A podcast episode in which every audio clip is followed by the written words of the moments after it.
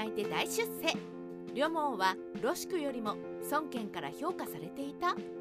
五家のアモーにあらずという言葉からわかるように知力を磨いて語に欠かせない武将に成長した両毛この言葉はロシクとの議論で使われた言葉とされていますが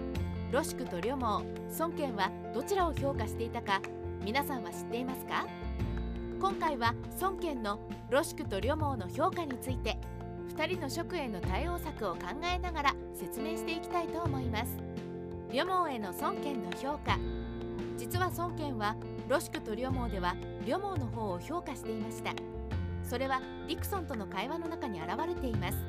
孫権はディクソンとの会話の中で両毛は言論の間髪さでは周囲に及ばずともこれに次ぐものと言える。関羽を捉えたことにおいてはロシクに勝るという評価をしているのです。これはロシクの死後の会話ですが少なくとも慶州対策に関して孫権はロシクよりも両毛の采配を評価していたように取れますね。つまり慶州対策に関して孫権はロシクよりも両毛を評価していたということになりますがどうしてこうなったのかこの2人の評価の分かれ目を探っていきましょう。ロシクの対劉備戦線とその後を継いだ両毛。石壁の戦いで呉と劉備の共同戦線で曹操を破ると劉備は慶州の徳の役職を孫権に求めました。これには周囲たちが反対しましたがロシクは曹操に対抗するためには劉備に力を与えておくべきと考え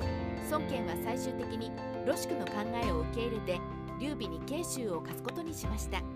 このことからロシクは曹操の対抗策として言い方は悪いですが劉備を利用するつもりである程度の力をつけさせます。しかし皆さんご存知の通り劉備は慶州を孫権に返さず劉備に慶州を任された関羽との呉の圧力が始まっていきます。そしてロシクの死後彼を継いだ両毛は対関羽戦線を打ち立てていくのです。ロシクは決して劉備の信望者ではない。ここで誤解してほしくないのがロシクは劉備の信望者ではないということ。ロシクは劉備に力を与えさせるように取り計らうことからそしてそれが結果的に5の悩みの種に成長してしまうことからロシクは劉備の信望者で5の利益よりも劉備に力をつけることを優先していると誤解している人がたまにいますがそれは間違いです。ロシクはあくまで劉備に力をつけさせ利用することが目的です。その説明になるのが五家のアモーにあらずのシーン。このシーンはロシクが両毛に意見を求めお互いに議論するシーンですがこの議論内容は慶州奪還に関するもの関羽対策を話し合っているのです。また慶州返還であることを求める担当府会ではお互いの兵馬を100歩離れた場所に待機させて関羽ロシクの双方とも太刀を持っていたとあるように関羽もロシクも戦争不可避の気概で臨んでいます。これらからわかるようにロシクもしっかりと関羽にそして劉備に対する対策を戦争覚悟で考えています。なのでロシクは決して劉備の利益だけを考えているわけではないのですね。ロシクと両毛孫権の評価の分かれ目はどこ？ではロシクと両毛孫権の評価が分かれているのはどこからか？といえばやはり慶州対策からではないかと筆者は考えます。ロシクのあくまで利用するために劉備に力をつけさせた。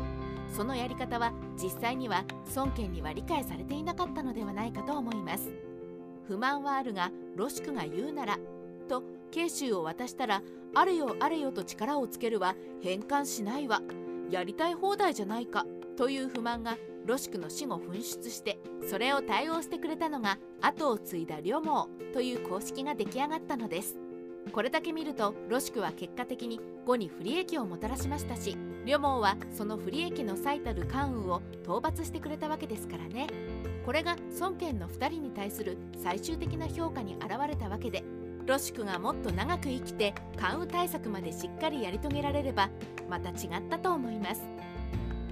三国志ライター千の独り言。今回は両毛そしてロシクに関する孫権の評価に注目してみました。いろいろと述べましたが筆者はロシクはもっと評価されてもいい武将の一人と思っています。ただしロシクの策はあくまで先を見据えすぎていた。そしてその先にまでロシクが生きていなかった寿命の問題。何よりも三国志演義でどうにも関羽にやり込められてしまう引き立て役のような扱いからまだまだロシクの評価は低いように思えます。あの劉備さえも利用しようと考えた。また関羽と戦う覚悟を持っていたロシクの強胆さをもっといろいろな人に知ってほしいですね。